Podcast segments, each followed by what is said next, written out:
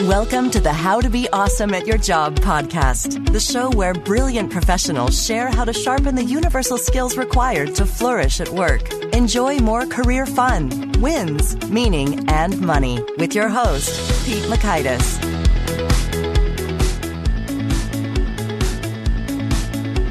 All right. Well, once again, I'm super excited to share this guest with you. And he's an impressive fellow and he's got so much good stuff. If you're going through a transition right now, you're starting a new role or you're about to start a new role or you have friends who have started a new role or you've got other people around you who've started a new role and seem to be struggling a little bit, any and all of these folks should absolutely hear what Dr. Michael D. Watkins has to say. He has got so much good stuff. And so you're going to walk away with learning, one, the most critical ingredient for a successful transition, two, how to accelerate your arrival at the break-even point for your new role, and three, the key questions to discover what you really need to know quickly. And again, if you want to check out the show notes, the transcript, the things mentioned and linked to in this episode, you can find that at awesomeatyourjob.com/ep29. A quick bit about Michael. Dr. Michael D. Watkins is a co-founder of Genesis Advisors and professor of leadership and organizational change at the IMD Business School. Previously, he was on the faculty at the Harvard Business School and the Kennedy School of Government at Harvard. Dr. Watkins wrote The First 90 Days, Proven Strategies for Getting Up to Speed Smarter and Faster, which the Economist recognized as, quote, the onboarding Bible, end quote. The enduring classic has sold more than 1 million English copies and has been translated into 24 languages. The revised and expanded 10th anniversary edition released in 2013. At IMD, he is the director of the Transition to Business Leader program. At Genesis Advisors, he leads a team that designs enterprise transition acceleration solutions for client organizations. Dr. Watkins is the author of numerous additional books and articles on leadership and transitions published in the Harvard Business Review and other top publications. So big thanks to Michael for sharing his time with us, and a big thanks to our sponsors. Check them out. It's a trying time that challenges all of our basic assumptions. However, one thing that brings us all together is our common humanity. Now more than ever, teams must come together and work together to solve big challenges. And Trello is here to help.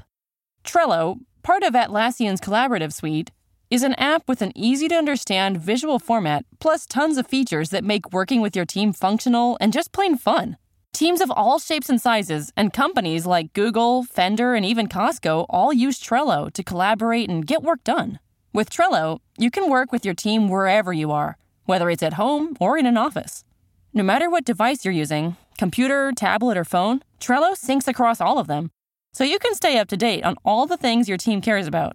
Keep your workflow going from wherever you are with Trello. Try Trello for free and learn more at Trello.com. That's Trello.com. Trello.com. Here's Michael.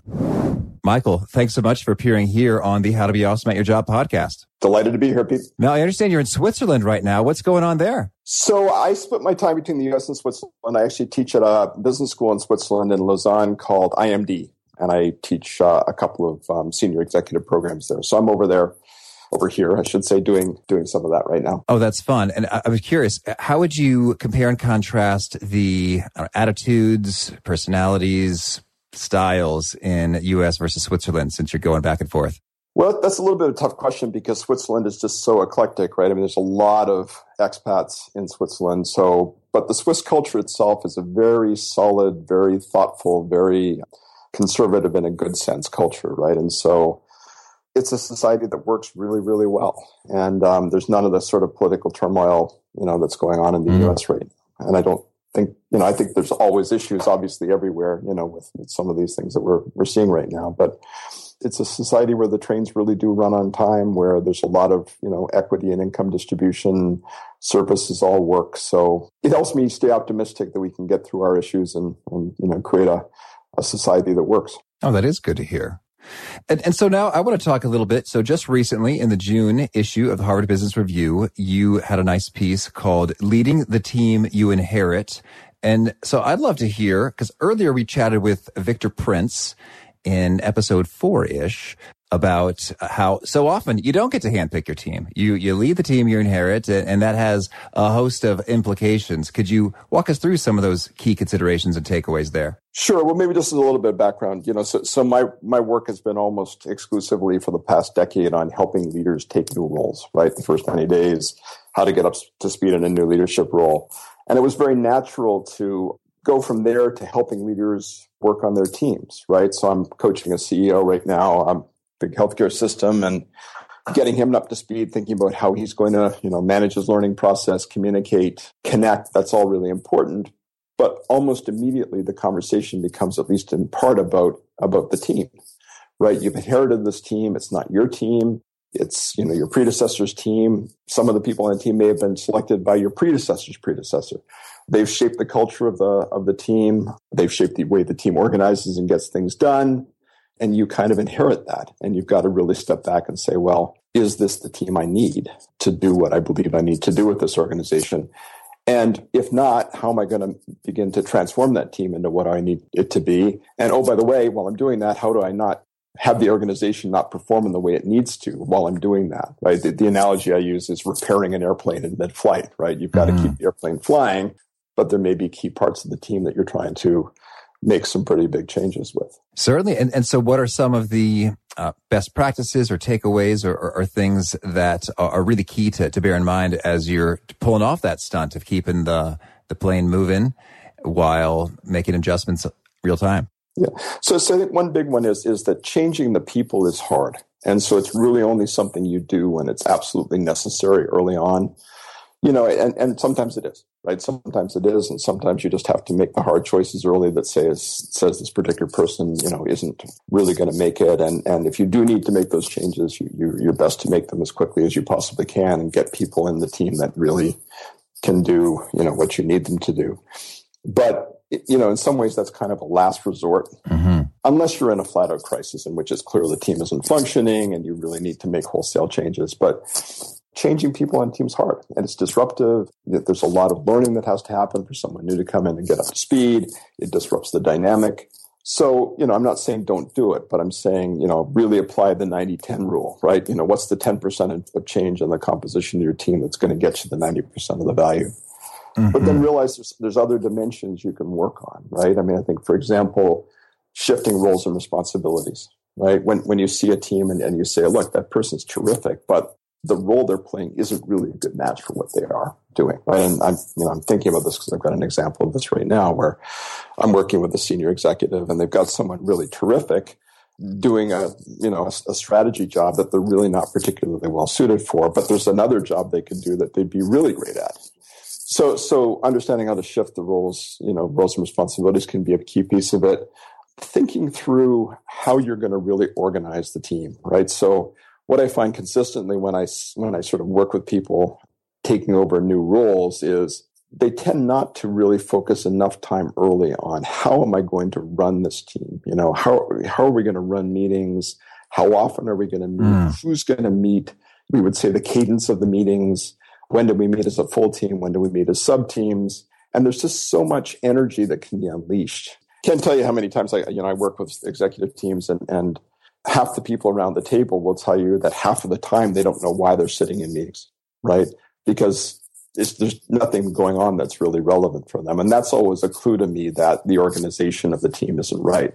The other thing I find often liberates teams is, I say you don't have to be a team about everything, right? There may be lots of things that you're doing individually, and it's fine to be a high-performing group.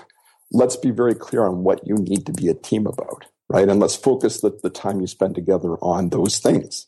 And it's often like people go, God, thank you, So I think it's things like that, Pete. I think it's the composition, but not just people changes, but role changes. It's really thinking through the organization, the way the team operates. It's then focusing in on alignment, and this is something where I see most leaders do a pretty good job of really making sure the team is aligned with a sense of shared purpose, mission, goals, a common set of metrics. The one where I see leaders struggle the most with that one is incentives, right? You often have people on teams that have conflicting incentives. And you may not, as a new leader, have full control over that, but you have to make do in those circumstances.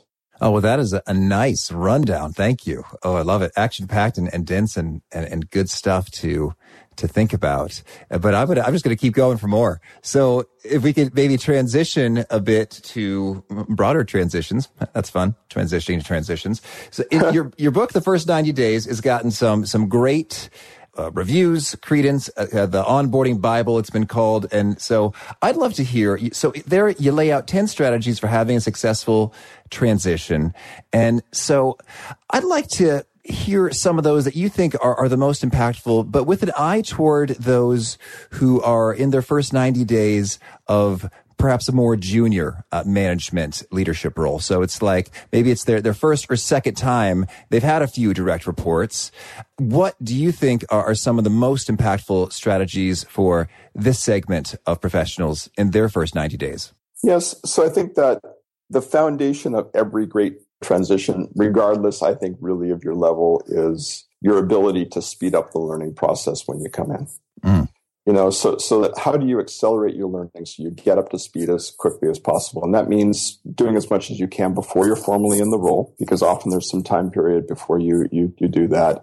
It means really maximizing, you know, the efficiency of your learning process once you're in the job. It also means making sure you're focusing on learning the right things, right? So I find consistently that one big trap people get into, and it can happen at all levels, is they're learning, but they're not learning the right things, right? They're focusing mostly on the business, you know, technologies, markets, customers, strategies, and they're not focusing enough time on the culture and the politics. And so there's a kind of a balanced learning I think you need to engage in early on, right? Yes, being very focused on learning, but making sure you're focusing that learning on a balanced basis across the technical, cultural, and political domains. So to me, learning is, and by the way, learning agility, right? Your ability to learn is I think, a big predictor of success when you're making transitions, especially when the leaps are significant ones. So learning and then connecting, right? I mean, making sure that you're really identifying who the key stakeholders are. And some of that's going to be obvious. It's going to be your boss. If you've got direct reports, it's going to be your direct reports. But making sure you're spending enough time early on really connecting with your peers, beginning to identify early on who is going to be crucial to my success, right? Mm-hmm. Whose support is going to be important, and beginning to reach out and build relationships with those people. It's a common mistake again. I mean, I focus sometimes on common traps that people make coming into new leadership roles. And one is that you know, they focus too much on, I call it vertical learning, right? Up to the boss, you know, vertical relationship building, up to the boss, down to their direct reports, and not enough on the lateral. And you know, you don't want to be meeting your neighbors for the first time in the middle of the night when your house is burning down. Right. Right. So if you don't reach out to those people early, and you only go to them when you need something from them, that's a big mistake. And I think also understanding that part of the foundation of building relationships is how can you help them achieve their goals too, right? It's not just about you and what you're trying to do. And so being thoughtful about how you begin to build that relationship equity early on, I think is really crucial. Well, I guess I'm curious to hear. So learning, connecting, I want to talk a bit more about each of these pieces. So you mentioned learning agility, your ability to learn has a big impact. And so I'm hoping that's something that can be improved and developed. And what are some ways to increase one's learning agility to flourish in these transition type environments? So there's a vigorous debate on whether you know, your inherent learning agility is something that can be influenced or not, right? And I think that, you know, the reality is that if you push yourself to get better at anything, maybe you can get 10% better. I mean, I we'll talk later about negotiation. I teach negotiation too, right? And I always say, you're here because you want to get 10% better at negotiating. I'm not going to make you 50% better, mm-hmm. right? Because you come with a certain endowment. And I think learning agility is like that, Pete. I think that you know, a lot of it's just built into us by the time we're adults about, you know, how flexible and open are we to learning about new things. And this is why people are building assessments today, right? To try and identify people that have higher learning agility, because the more complex and convoluted things are becoming, you know, the more important that learning agility is.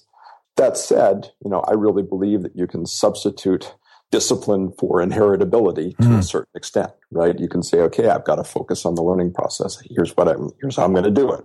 I'm going to be systematic about doing it, right? I'm not going to make assumptions going in. I'm going to develop some hypotheses about what's going in. I'm going to try and test them. So I do think that pick a number, I like 10%. You can push people to be 10% better at learning going into a new job. Okay. And so when you do that learning, I'm intrigued. So I imagine, you can read the trade publications and the industry things and all the PowerPoints that are sent your way associated with the organizational chart. So I'm thinking there are any number of quote unquote obvious things I can do to learn. But what are maybe some of the overlooked things that should be done to investigate the culture? Like what does that learning process look like to really get your arms around what's the culture here? Well, so I think, first of all, it helps to have a framework for understanding what organizational cultures look like, right? And let me give you an example. Is it a culture that's more focused on process, or is it a culture that's more focused on relationships, right? Mm-hmm. And just by asking that question, just by understanding that cultures exist on a continuum like that and beginning to tune into, is it more important here to know the right people, or is it more important here to know how to navigate the process? Gotcha. That's the sort of question that can give you, I think, pretty deep insight, right? I think that likewise, we talk a lot about influence network, right? Networks and influence network mapping, right? Understanding that every key decision maker has people they listen to, right? Mm-hmm. And those are conduits, and deeper connections. So having those little frameworks, I think, can help you a lot as you sort of try to navigate your way around in a new role. I think understanding that you can speed your learning up by looking at things from different perspectives, right? What I mean by that is, how would our customers look at us, right? How would our suppliers look at us? And that can be internal customers and suppliers inside an organization, right? How do people at the front lines perceive what's going on? So there's, again, I think there's a, I hesitate to use the word technology, but a set of techniques you can use that really, I think, can dramatically speed up the learning process. And likewise, I know you mentioned sort of more junior people, but if you're inheriting a team of people, back to inheriting a team of people, right, just by being a little bit systematic about the questions you ask and how you ask them, you can quickly get a sense for where are people on the same page, where are they not on the same page. You can surface some of that and catalyze the dialogue. As you do that, people go, wow, he, she, wow, got some important things quickly, right? And that helps you build credibility. So it's stuff, Pete, I think, at the level of that, that I'm really focusing on.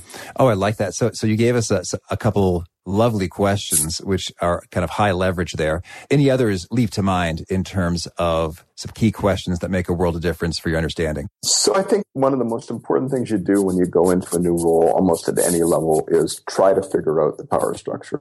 And I don't mean the formal hierarchy, although that can be important. It's really who has power and influence, and who gets, how do things really get done in this organization? Questions asked, how do things really get done? What are the real rules of the game here, right? The first one's more about politics. The second one's more about culture. And I think that focusing on those questions and being very intentional in your observation, right? When you go to a meeting, who talks and who doesn't?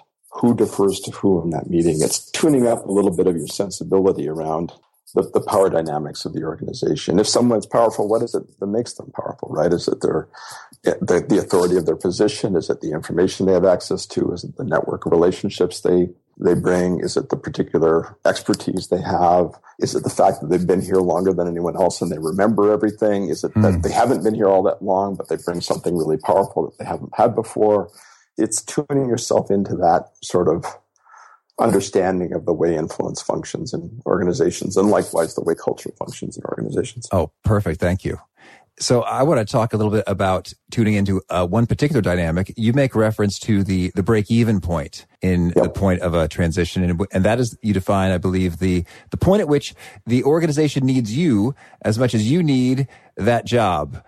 Yes, exactly. And the other way I try to express it is, it's the point at which you have no longer done damage to your new organization. That's very realistic. So the idea is that you become a net value creator at a certain point, and the sooner you get to that break-even point, the better. And so that leads into a conversation about what do you need to do, including learning and connecting, but also beginning to take some action, make some decisions, get some early wins that's really going to be able to generate value for the organization. And so I guess I'm curious. So you want to get there as quickly as possible. And is 90 days sort of, you've well surpassed it by then, or have you researched this? In a way, it seems hard to precisely quantify, you know, how much value am I taking, how much value am I making? But what's your sense for when that break-even point tends to fall? Yeah, well, so I started life out primarily as an academic, Pete, and my answer to every question like that is it depends. Uh-huh. Right? But the thing that what it depends on is the following, right? Which is, first of all, I just back up. I think there's often a misconception about my work, right? Because, you know, the book's called The First 90 Days, and people sort of assume that means I think transitions take 90 days, right? And I even make jokes about this. I say, you know, like if you're on day 91 and you haven't done everything you need to, you know, don't panic, right? It's not, the end is not nigh here. Uh-huh. What the book is really about is how do you spend that first 90 days as productively as possible? How far you get in those 90 days depends a lot on the situation you're in, right? Mm-hmm. And so, for example, you're brought in, Pete, to, you know, and you're a very experienced leader, and you're brought into a situation that is really in crisis, and it's a disaster, and poor leadership, you know, has got it to that point. You may be adding value from the moment, not just the moment you arrive. You may be adding value from the moment your arrival is announced. Oh, finally, someone. Yeah, exactly. Wow, there's hope, you know. The flip side is, you know, you're coming into a very successful organization from the outside. It may take a long time before you really add value because you've got a lot to learn about what's made this organization successful and how do you fit in and so on. And so how long it takes you to reach the break-even point and what it takes to get there vary dramatically depending on the particulars of the business situation you find yourself in. Does that make sense? It certainly does. It certainly does. But it's interesting is like, I think, and this is a question that's bigger than transitions, but boy, I think there's probably a healthy proportion of employees who have been there for years and are below the break-even point, just in terms of right now, like the value they're adding versus the value they're taking. And well, I guess that just means that things could be spooky for them when times get a little tighter. Oh, absolutely. Right. You know, and I think that's exactly right, is that it's kind of, you know, yes, the rising tide floats all boats, right? But the falling tide also shows, you know, puts rock boats on the rocks, right? And right. So I think that's exactly the danger that you're talking about. Well, no listeners of the How to Be Awesome About Your Job podcast will find themselves in that position, hopefully, but for very short windows of transition.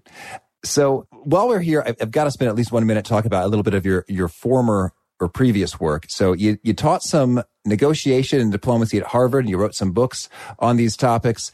I'd love it if you could maybe share with us what are some, maybe one or two of those key takeaways that are particularly resonant or made the biggest impact in getting to that 10% improvement in negotiation. So it's funny. I just did a couple-day segment on negotiation in one of our executive programs at IMD, and so this was very much on my mind, right? I think that what people who haven't negotiated a lot don't get is there's actually many different types of negotiation. And the way you negotiate best really shifts depending on the type of negotiation you're in. And what I mean, for example, by that is if you're buying a used car, offer, counteroffer, positional bargaining, you know, is the name of the game, right? If you're doing a more intricate business deal, figuring out how to structure that deal, right? And what are the right trade-offs to make? That can be very much a part of it. If you're leading a negotiation team or representing your organization, how do you synchronize what's going on inside your organization with what you're trying to do outside? And so I often get into these great conversations about not, is there a one best way to negotiate, but how do you systematically shift what you focus on depending on the type of negotiation you're engaged in, right? If you go back to, you know, some of the greats of negotiation and some of the rules they laid down, right? So Roger Fisher in Getting to Yes, if you know that book, you know, talked about focus on interests and not positions, right? Right.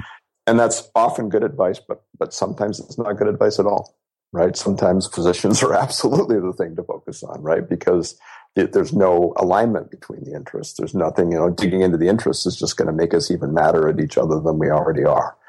So I think that, to me, understanding that there is no one best way to negotiate, but there are systematic rules that you can use to negotiate better in certain kinds of situations, to me, is kind of the foundation, if you will, of the approach that I take. The second thing, I guess, is just to recognize that the setup of negotiation, what happens before you actually engage in the negotiation itself in terms of the dialogue, can be way more important than what actually happens at the negotiating table, right? What's the agenda? Where are we negotiating? Who's participating? What are the time limits? You know, what's the setting? There's so much you can do to shape outcomes by shaping the structure of what happens before you even get to the negotiating table. You know, so that would be a second one. And I guess the third and final one would be understanding that the standard rule of thumb is, you know, be prepared, right? Everyone always says be prepared for negotiation, prepare. Absolutely, right? You got to do that. But you've also got to recognize there's limits on preparation. And again, back to the theme of learning, Pete, you've got to be very focused on learning as much as you can once you get to the negotiating table. And it's that balance of planning and learning that I think, and flexibility, the ability to flex when it becomes obvious that what you're going for isn't going to quite work. That's the foundations of really what it means to be a great negotiator. Oh, I hear you. And those sound like some fantastic principles to bear in mind. And could you maybe give us an example or story or case to illustrate one or more of those principles, bring them to life? Sure. So I think that I used to do a lot of negotiating, or a lot of studies of negotiating in the international security environment, right? And so I was studying people like Richard Holbrooke in Bosnia, or Robert Gallucci negotiating with the North Koreans, right? And identifying when the situation is really ripe for deal making, and knowing what to focus on is really crucial, right? So the Bosnian conflict, it's a long time ago, but it stays in my mind, was a dreadful thing, right? People were killing each other. It was, you know, ethnic conflict, you know, to the max. People had tried to you know, solve that problem, but couldn't. And Richard Holbrooke, you know, sort of came to the scene, and in part he came at the right moment. And in part, he convinced people that force had to be used to force the parties to the bargaining tables. And there's often this interplay between force and diplomacy. He also was very skilled at moving people sort of step by step incrementally towards a solution. He was very good at managing the internal dynamics within the U.S. government, even as he was trying to negotiate externally. It's that sorts of skill sets that really, you know, sort of in great negotiators, I see them, you know, and they always sort of stick with me. Oh, impressive. Well, I'm intrigued to read all about this now. Is there a good biography or book on kind of covering that well? So I wrote a book called Breakthrough International Negotiation. It's actually, it's funny you mentioned this, it's probably the book that I am most proud of, but it's the book that probably sold the least. I mean, my standing joke with this is that I wrote a book that sold 1 million copies, and I wrote 10 books that sold like 15 copies each. But I think that there's a biography, I'm trying to remember the name of it, about Richard Holbrooke and sort of what he did in Bosnia. That really it was a wonderful account of it, and I'll try to see if I can come up with the name, but it doesn't strike me. I think it's called To End a War. That's what it is. Richard Holbrooke's To End a War. I would recommend very highly. Oh, fun. Thank you. Well, while we're talking about recommendations, I might shift gears now to the Fast Favorites segment, unless there's anything else you want to make sure we put out there first. No, I think that's great. Okay. Well, can you start us off by sharing a favorite quote, something you find inspiring? Oh, my God. So you asked me these things, and actually one I really do like that you mentioned this is you never get a second chance to make a first impression. All right.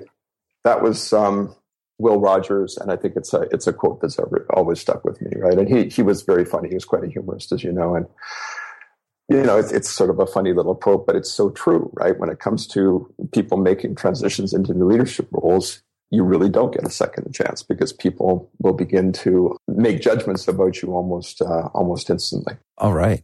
And how about a favorite study or a piece of research or experiment you like? Oh, the Hawthorne experiments always struck me as a really big one. And that may not be something you know about. It was done at the Harvard Business School a long, long time ago. And it was some of the original work that really looked at motivation and engagement. But they also, you know, figured out in the midst of that study that just the act of studying people changes the way they behave, right? And so that was very, very influential on me as I was learning to be a researcher. Mm-hmm. And how about a favorite book? I was thinking about this a little bit, and I'm thinking about, are we talking about business books or other books? I mean, I think a business book I like a lot is Larry Bossidy and Ram Charan's Execution, because there's really not much out there that really focuses on how to actually get things done. There's a billion books on strategy design, but it really gets down to the guts of doing that. Malcolm Gladwell's Outliers, I think, more recently had a pretty big impact on me. I think it's really quite a remarkable way of looking at how one develops expertise. If you're talking about classics, I recently reread the Iliad, which as a study of human nature, I think may still be unmatched, right? Wow. For understanding how politics and sort of human frailty can influence things. It's a pretty wonderful little case study. Oh, beautiful. And how about a favorite tool, whether that's a gadget, piece of hardware, software, something like Evernote or something you just like? Oh, God, that's a really hard one. So I'm using Scrivener lately to write, and I think that it's a really interesting tool, right? So, I've written the way everybody writes, which is you open up your word processor and away you go. And I found out actually relatively recently about this tool. It's kind of like a combination of database and sort of structuring tool for helping writers. And it's really helping. So I'm kind of a fan of that tool right now. Oh, thank you. And how about a favorite habit, a game-changing personal practice of yours that's really boosted your effectiveness? Writing every day, and writing as early in the morning as you can. I think that's really helped me a lot over the years. I think that writing is hard. And I think sitting down and staring into that blank page is like staring into the void. You know?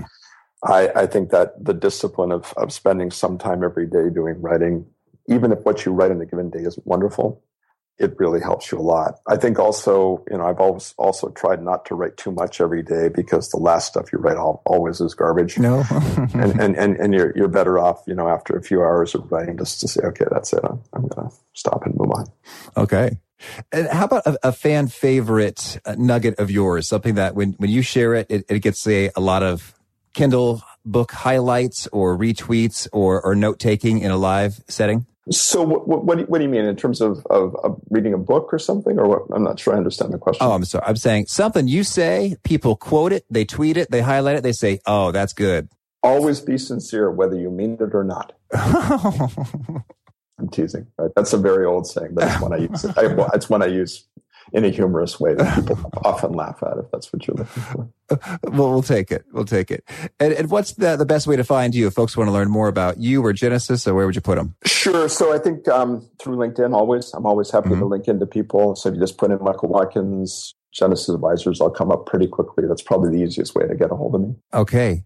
As we part ways, do you have sort of a final parting word or call to action or challenge for those seeking to be more awesome at their jobs? So I think what you're doing is wonderful, right? And I think that it's never been more important than now, because I think I've never seen a time, I'm not sure in human history we've seen a time where more change is going on than today, and more need for adaptive response and learning and trying to be awesome has been more important than it is today.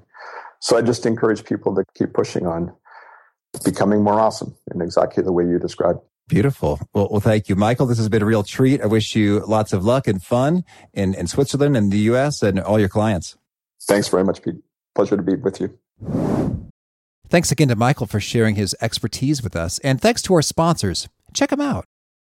Well, I hope that transition information is super helpful for you, or you can pass that along to someone you know will need it soon or right away. And again, to check out the show notes, the transcript, the things mentioned, items linked, that's over at awesomeatyourjob.com/ep29. And hope to catch you next time. Thanks for joining us for today's episode. To get the most out of this conversation, visit awesomeatyourjob.com to find today's show notes, transcript, and infographic summary cheat sheet. For more entertaining professional skill sharpening, be sure to subscribe to catch the next episode of How to Be Awesome at Your Job.